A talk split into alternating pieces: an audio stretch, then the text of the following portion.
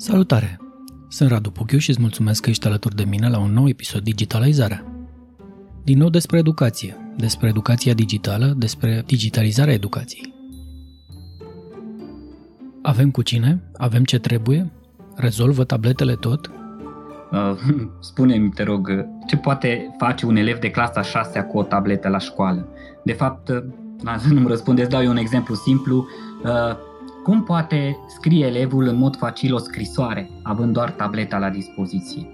Sau cum pot eu, ca profesor de TIC, să-i predau elevului utilizarea, nu știu, Microsoft Excel sau Google Spreadsheets, utilizând doar tableta? Cât de ușor este unui elev să și participe la fluxul video Meet sau Teams, care o fi el, unde profesorul îi explică și în același timp să și rezolve sarcini pe aceeași tabletă. Folosim sistemele electronice Folosim datele pe care profesori și inspectori le introduc uneori aproape zilnic în sistem? Poate digitalizarea fi făcută numai de oameni cu competențe digitale? O altă piedică este această insuficientă uh, competență specifică domeniului digitalizării educației. Adică nu este destul să fii specialist IT și să cunoști uh, tehnologii, să te pricepi la hardware și la software. Știi? Este necesar să deții și cunoștințe minime de pedagogie, dar în special să ai experiență la clasă. Adică să înțelegi și să poți planifica și implementa exact modul în care tehnologiile pot fi utilizate la clasă. Am stat de vorbă cu Daniel Boite, cel care acum ceva ani coordona zona de tehnologie a informației la Ministerul Educației, întors astăzi la dragostea sa din tâi, predatul la clasă. Am vrut să aflu mai multe din perspectiva sa de om implicat direct în sistemul de educație și de multiplele unghiuri din care privește digitalizarea acesteia. Al dascălului, al IT-stului, al celui din școală, al celui din minister. Haideți să-l ascultăm. Salutare, Daniel! Bine ai venit la Digitalizarea! Salut, Radu, și îți mulțumesc pentru invitație. Cum e zarea digitală? Cum se vede după 5 ani de plecat de la guvern? Hey, dacă întrebarea e dacă putem să digitalizăm educația, Categoric da. Dar, știi, înainte de toate, uh, trebuie să privim acest lucru ca fiind un proces complex de transformare digitală în educație. Uh-huh. Pentru că necesită un management al schimbării specific sistemului de învățământ românesc. Adică uh, văd eforturi susținute de elaborarea unei strategii de digitalizare a educației. Este un efort lăudabil și e bine că se lucrează la așa ceva, dar uh, este nevoie de o prudență și o competență specifică, adică să nu supralicităm în teorie fără a ține cont într-un mod realist de nevoi și de resurse. Știi că elevul practic este pivotul central. Școala este despre elev. Elevul este cel care are nevoie de o educație modernă centrată pe el. Și noi, ca dascăli, și școală, avem eterna provocare de a-i forma pentru meserii de viitor care poate încă nu există, pentru tehnologii care poate încă nu s-au inventat, toate acestea, culmea, cu mijloacele și cu resursele existente acum. Și ce am mai văzut este că se face o confuzie între digitalizare și trecere la învățământ online. Nu. Digitalizarea nu înseamnă trecerea la învățământ online. Bineînțeles, include și învățământul online, desigur, dar cele două nu trebuie confundate.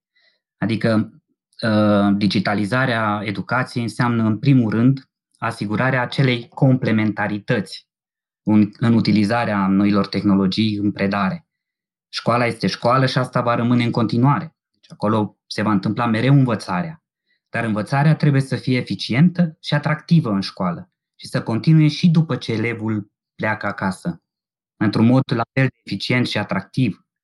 Adică mhm. aici ajută noile tehnologii, aici ajută digitalizarea.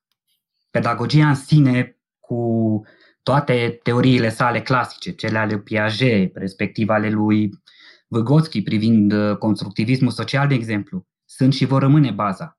Ceea ce noi trebuie să înțelegem este că aceste metode se modernizează și ele, iar mijloacele didactice moderne ușurează munca dascălului, cresc atenția și implicarea la clasa elevului și nu în ultim ajută în dezvoltarea socioemoțională și a competențelor cheie ale elevilor. Știi cum ar fi să înveți, să înveți, uh, gândirea algoritmică, simțul criticii, dezbaterea, creativitatea și așa mai departe, ajustând pedagogia la societatea și la timpurile pe care le trăim. Nu, eu nu sunt specialist în pedagogie, dar pot să văd încotro se îndreaptă pedagogia modernă pentru că studiez intens subiectul. Văd încotro sunt direcționate nevoile de învățare ale noilor generații. Îl am în, cla- în casă pe fiul meu de 9 ani și pot să văd în special cu ajutorul soției mele care este învățătoare încotro se îndreaptă nevoile cadrului didactic.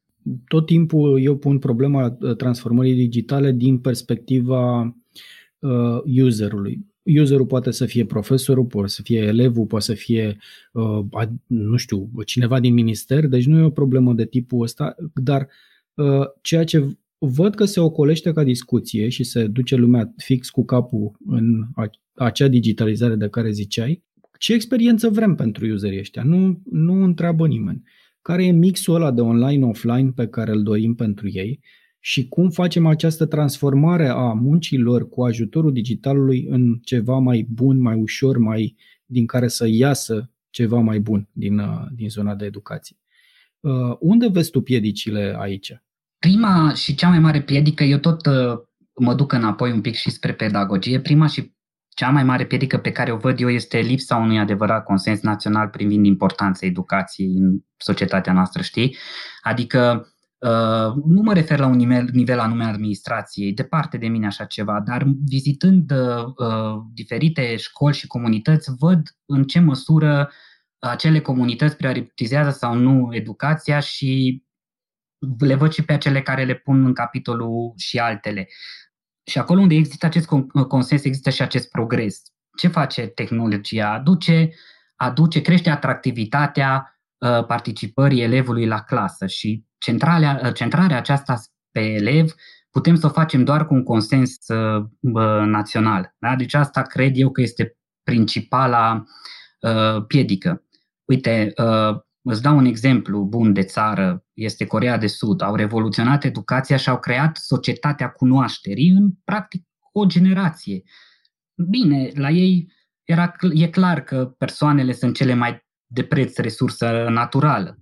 Dar totuși, acolo unde există acest consens național, acolo se poate face și această schimbare și tehnologia te poate ajuta în acest sens. Îți poate ție ca profesor ușura munca la clasă, poate cre- crește atractivitatea uh, elevului de a învăța, poate fi implicat mult mai, uh, mult mai activ, uh, învățarea poate să se desfășoare în afara sălii de clasă, repet, învățământul trebuie să se desfășoare și în afara clasei, uh, în afara școlii, Învățământul începe înainte de a ajunge în școală copilul, continuă după, deci se pleacă uh, spre și se merge spre un învățământ pe tot parcursul vieții și crearea acestei societăți a cunoaștere, a cunoașterii. Și pentru asta îți trebuie consens național și, bineînțeles, ai nevoie să combini acest consens național și cu dorința părinților de a investi în viitorul copiilor.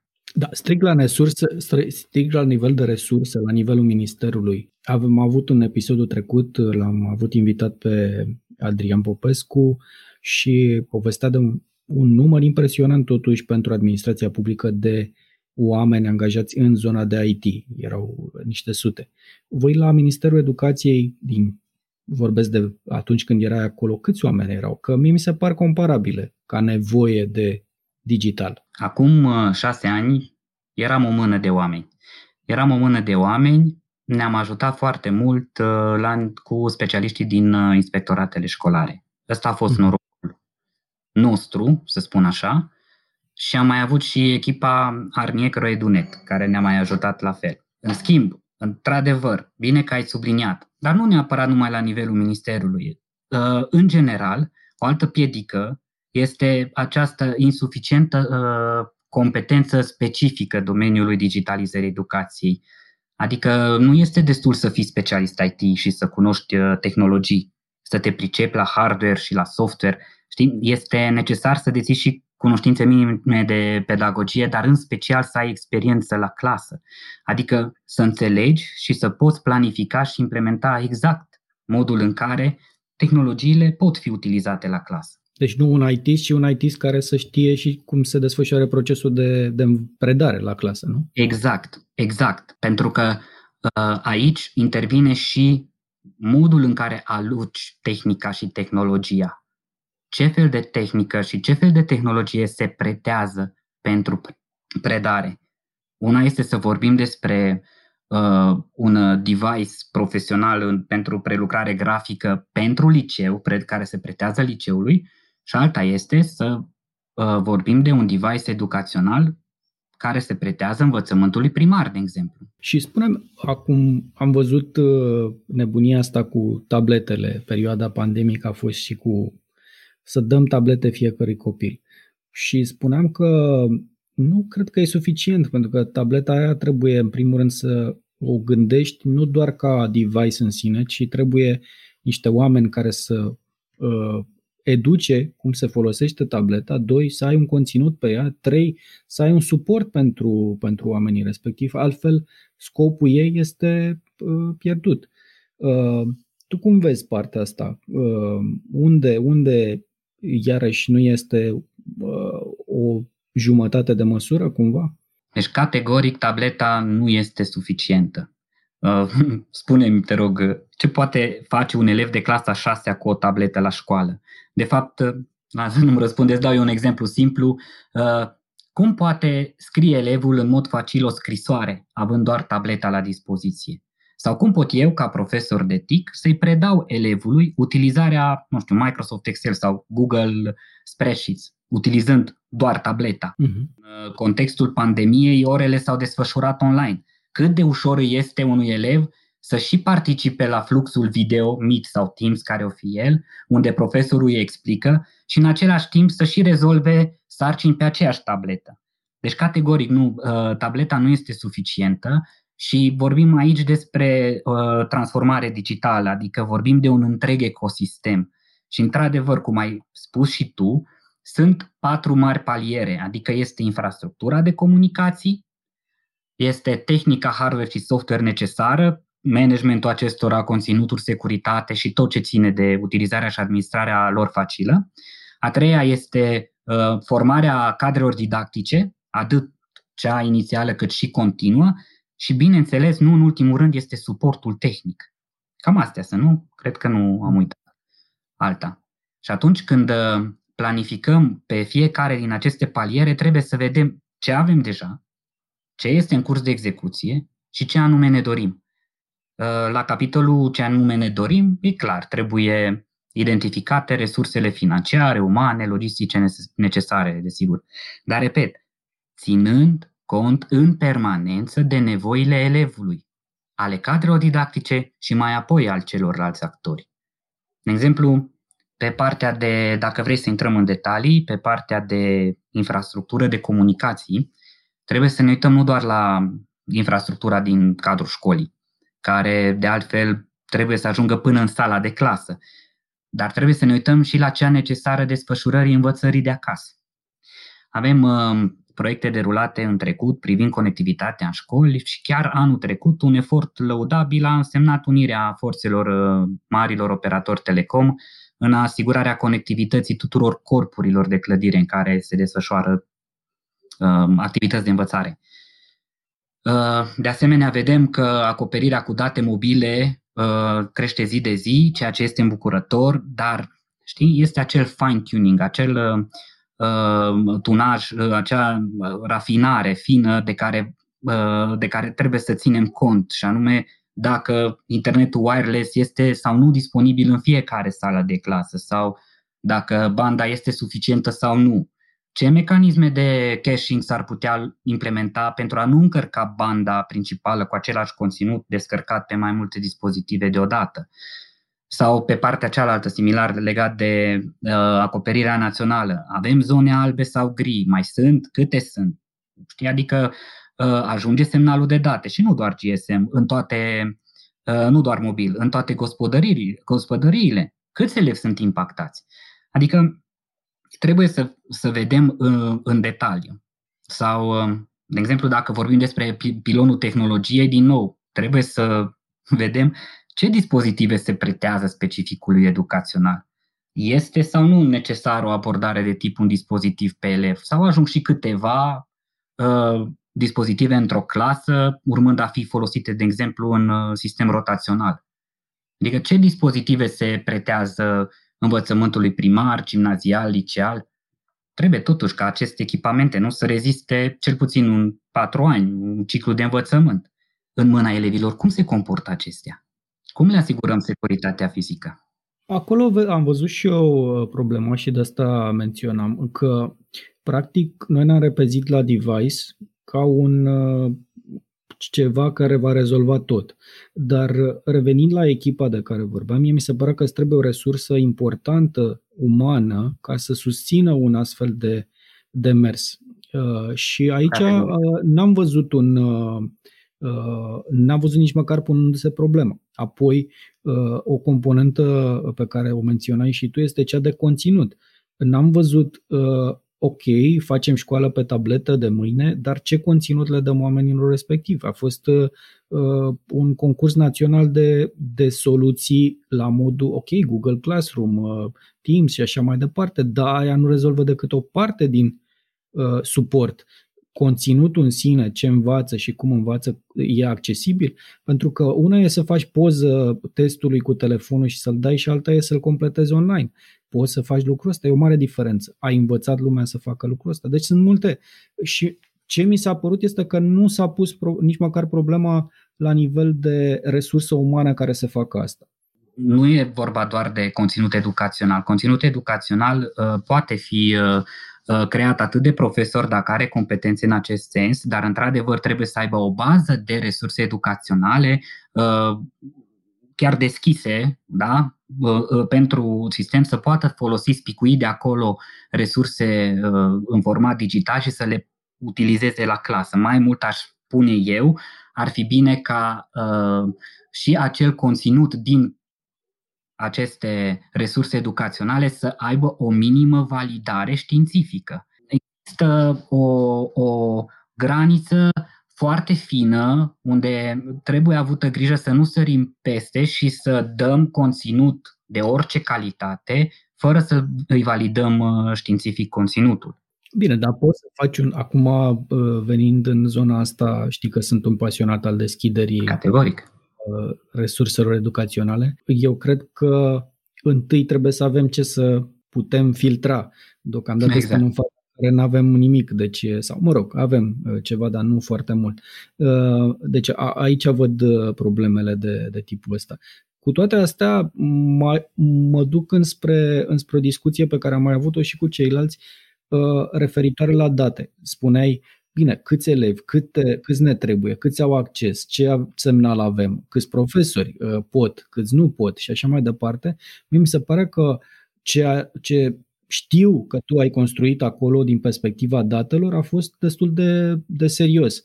Uh, dar nu, nu am mai văzut-o folosindu-se sau poate nu văd eu bine din, uh, din afară. Da, uh, într-adevăr, uh, Ministerul Educației, de fapt, sistemul uh, de învățământ românesc are un sistem informatic integrat al învățământului România, îi spune SIR, care de fapt este un sistem informatic de management al educației. Nu este doar efortul meu acest proiect, bineînțeles, am avut și profesioniștii cu care am reușit să dezvoltăm Um, acest lucru atât în uh, minister cât și în țară.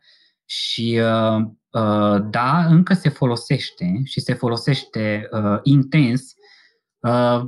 Lipsesc în schimb două, două seturi mari de date, cele privind notarea ritmică, adică notele, și cele privind frecvența de participare, adică absențele. În rest, celelalte seturi de date se colectează analitic, adică cele care Uh, datele administrative, să le spun așa, acele date care sunt necesare. Atât resursele umane cât și resursele materiale se colectează și, într-adevăr, există.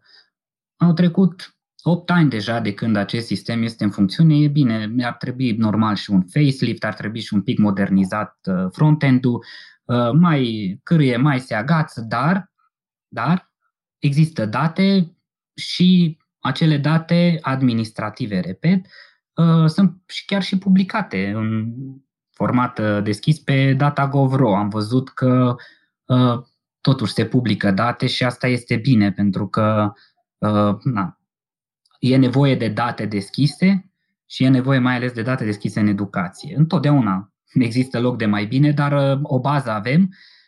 În rest, cu privire la utilizarea datelor în procesul decizional, să spun așa, s-aș recomanda să citești raportul Băncii Mondiale din 2016, se numește Saber EMIS, care a făcut o analiză a sistemului informatic de management educațional al României. Acolo stăm foarte bine, suntem chiar competitivi la nivel uh, european pe uh, palierele de colectare a datelor și de a, a sistemului în sine, dar avem o, suntem un pic deficitari la utilizarea datelor în procesele de analiză, diagnoză și prognoză specifice învățământului.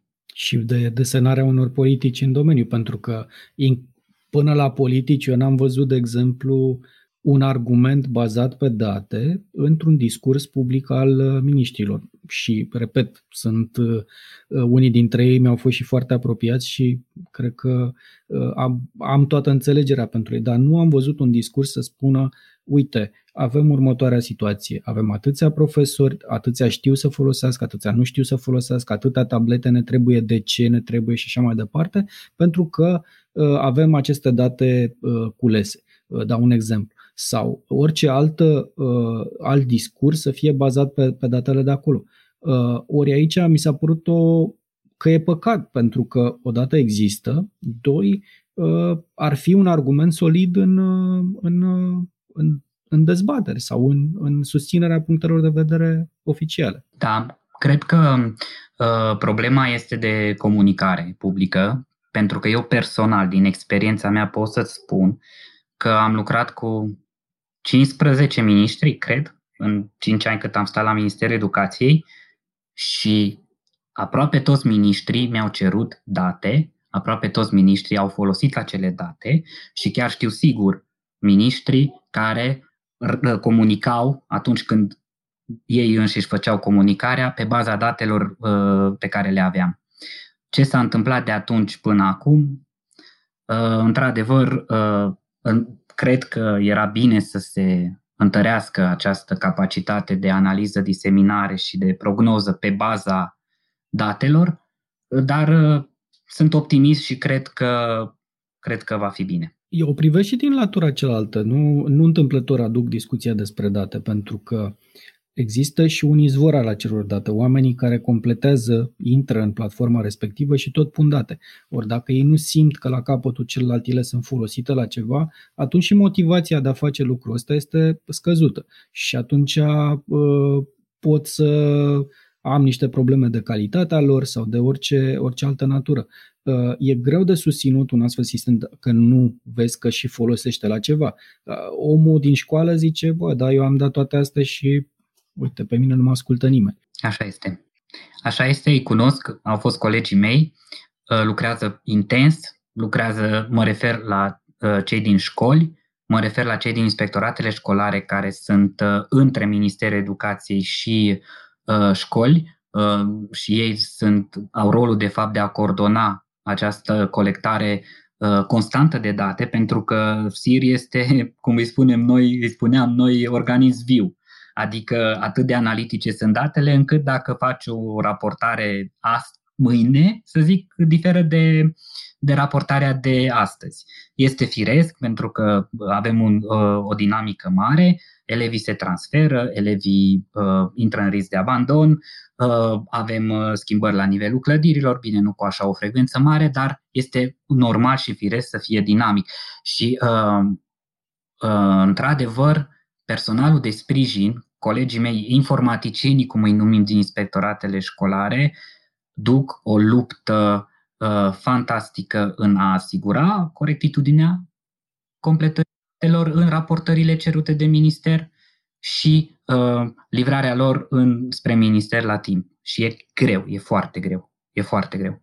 Și la nivel de proiecte mari, mai știi ceva să se întâmple la minister? Proiecte mari uh, pe digitalizare, cam ce am văzut și eu prin presă, știu că hm, am, au existat uh, uh, demersuri la minister încă de prin 2014-2015 să se facă acel catalog electronic cum îl cunoaște lumea. Uh, nu s-a implementat la acel moment din cauza că nu mai era timp pe exercițiul financiar anterior. 2016 documentul conceptual pe o platformă uh, națională, pe un sistem informatic de management al școlarității este numit, uh, care conține și catalogul electronic și evaluarea online a lucrărilor scrise la examenele naționale, uh, a existat și de atunci până acum știu că acel proiect a și fost semnat uh, la nivel de finanțare Uh, chiar a fost în dezbatere publică anul trecut caietul de sarcini, dar de atunci, din păcate, nu a mai apărut nimic. Este foarte important acest proiect uh, pentru că ne asigură uh, sistem, factorilor de decizie, de fapt, asigură acele două mari seturi de date de care spuneam, notele și absențele. În acest moment, acestea pot fi colectate declarativ, la nivel de semestru că dacă uh, încerci să le colectezi mai des, necesită un efort suplimentar. Respectiv, evaluarea online a lucrărilor scrise, înțelegi și tu cât de uh, important ar fi să poată cadrul didactic uh, pe o platformă uh, securizată, să poată să evalueze lucrările la examene naționale, uh, chiar și, nu știu, dintr-o terță locație, eliminând toate costurile privind transportul lucrărilor, și locare, uh, locarea lor. Uh, asta pe Sims. Pe alt proiect mare, proiectul uh, Wi-Fi Campus, acesta este, din câte știu, în execuție. M-am observat și eu că în tot mai multe școli echipamentele au fost instalate, încă nu este la final. Mai este proiectul Platforma Națională Educației, care ar trebui să operaționalizeze acea bibliotecă școlară virtuală prevăzută în legea educației naționale încă din 2011. Aici discutăm despre conținut, da, de, despre resurse educaționale. Cred că acest proiect este în fază de licitație publică, dacă nu mă înșel, probabil curând chiar urmează să intre în execuție după ce se declară câștigătorul. Și mai e un proiect interesant, un proiect uh, din uh, fonduri uh, ale Guvernului Japoniei, proiect de centru de excelență în tehnologia informației, care și-a propus să creeze cât un centru de excelență pe acest domeniu în fiecare județ. Ă, acela cred că are licitația finalizată, sperăm în implementarea lui. Cam astea sunt, ă, din câte știu eu, proiectele la nivel ă, național de digitalizare. Am o întrebare și o curiozitate și nu e o întrebare simplă, de asta nu e problemă dacă nu-mi răspunzi biblioteca școlară uh, cu resursele uh, educaționale deschise, biblioteca virtuală. De ce trebuie construit o platformă? Nu putem să o hostăm în orice cloud din lume? Desigur că putem să o hostăm în orice cloud din lume. Desigur.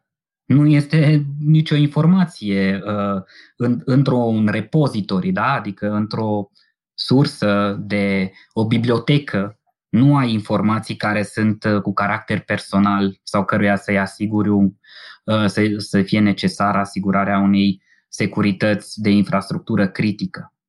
Desigur că se poate, se poate adopta și o politică de hibrid, da? Deci nu, nu văd uh, de ce nu s-ar putea. Și era nu știu în detaliu cum este, uh, cum a fost scoasă în faza de licitație, cum a fost scos în licitație acest uh, proiect, dar probabil că s-au gândit și la acest aspect. Eram doar curios de ce trebuie să mai facem niște, să mai punem niște servere pentru uh, o bibliotecă școlară virtuală când da. mai bine plătesc un abonament la cloud. Mai ales că Așa sunt resurse deschise și accesibile oricând și dacă sunt mai multe, mai bine, dacă mai cade un server nu e treaba mea, dacă și dacă. Dar eram curios, asta a fost o curiozitate mereu. Daniel, îți mulțumesc tare mult, suntem pe, pe final. Am rugat și pe totdeauna și pe alții dacă ai lucruri să mi le recomanzi sau dacă ai oameni pe care să mi recomand să-i aduc pe această temă, cu mare drag o fac. În încheiere, eu tot ce vreau să spun, dragă Radu, este să nu uităm să punem emoție în eul de la e-learning. Așa, e dreptate, să nu fie doar tehnic. De asta spun că toată lumea trebuie să participe la transformarea digitală și nu e o chestiune eminamente de IT. Uh, cred că și scopul a ceea ce facem cu acest, uh, cu acest podcast este exact ăsta. Să spunem cât, la cât mai multă lume că uh, e nevoie de toată lumea, e nevoie de înțelegere și e nevoie de soluții pentru o experiență mai bună și cum am întrebat și uh, dățile trecute, te întreb și pe tine, ce educăm și pentru ce? Da, am încercat să-ți răspund la prima parte a interviului. Copii, educăm copiii noștri pentru lucruri care încă nu s-au inventat, pentru tehnologii care nu s-au inventat, da? cu resursele și cu ceea ce avem noi în prezent și cu cunoștințele din prezent. Și este o provocare și a fi dascăl este o artă. Înainte de toate este o vocație și a fi dascăl înseamnă a fi dascăl. Îți mulțumesc tare mult! Cu drag!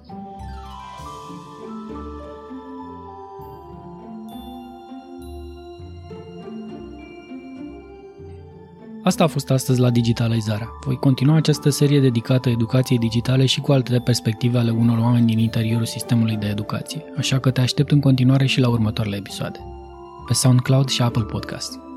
Pe curând!